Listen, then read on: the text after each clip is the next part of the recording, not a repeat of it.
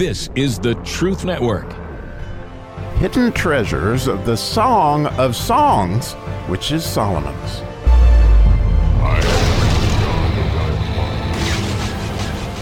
Oh, what a Christmas present we get to talk about for Jesus today. In the seventh verse, we're continuing on, sort of taking a Sabbath on the idea of the seventh verse, which makes sense.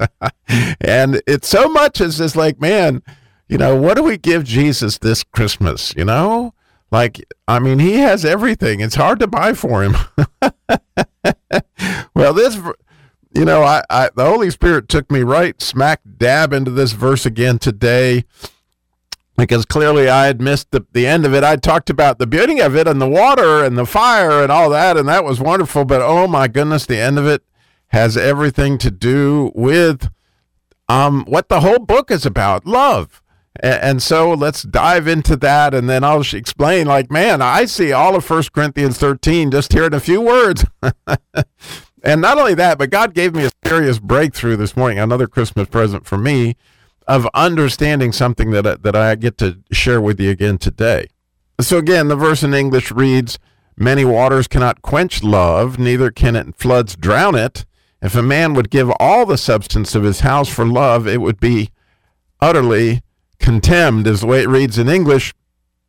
But um, as we were talking about, we talked about the floods and love, and this love again is the ahab love, which is is really best explained with the with the way that Jesus loves his Father. And I mean it, that that ahab is this idea of the Father and the Son. So the way Jesus loves his Father and the way the Father loves Jesus. In other words, this is this is love expressed in so many different ways by looking at how Jesus and his Father love each other and and and the service that they do for each other, et cetera, et cetera. But mostly that the son is a reflection of the father, not the other way around. And so that becomes significant when you look at the end. And, and this is where God just opened up this whole thing to me because what what he did, and this is why the Holy Spirit kind of grabbed me. That word contemned is just a strange word. I, I, I honestly didn't know what the English definition of it was, but I went and looked, you know, in Hebrew, what is he actually saying? And I realized that what he'd done is actually repeated the same word twice, which essentially, to say it in Hebrew, probably is buzz.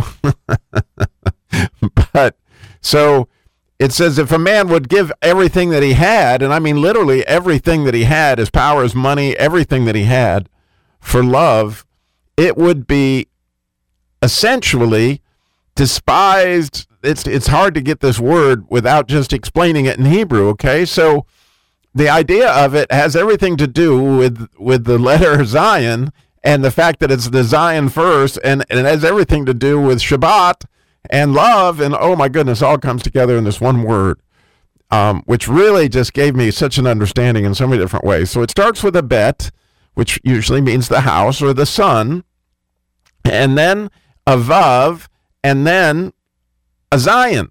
And again, that last letter being Zayin.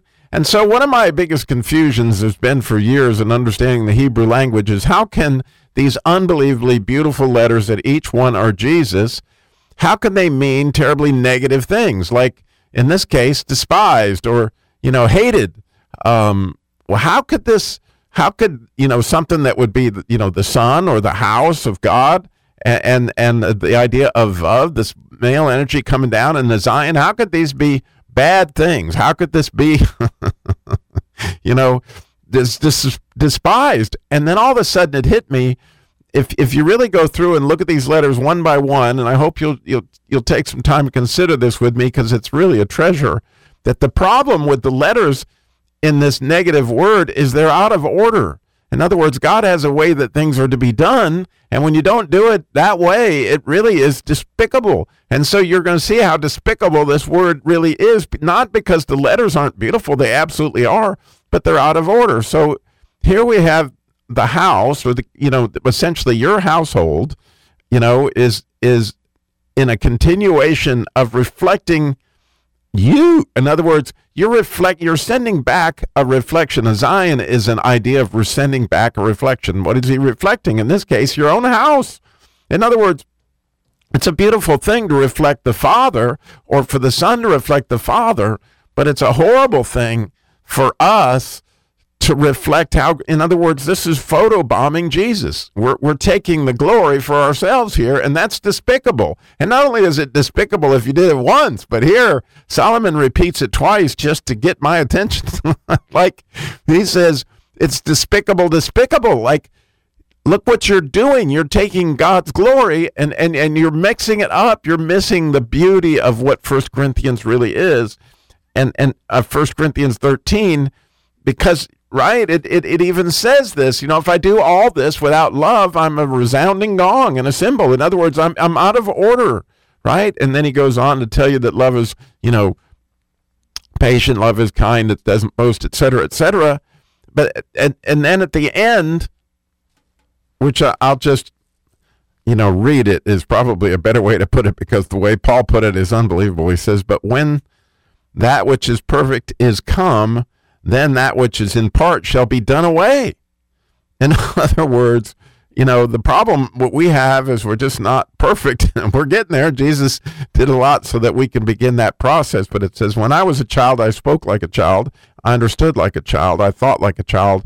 But when I became a man, I put away childish things. In other words, children are very, very selfish. And that's the idea of this being utterly condemned. It's all about me.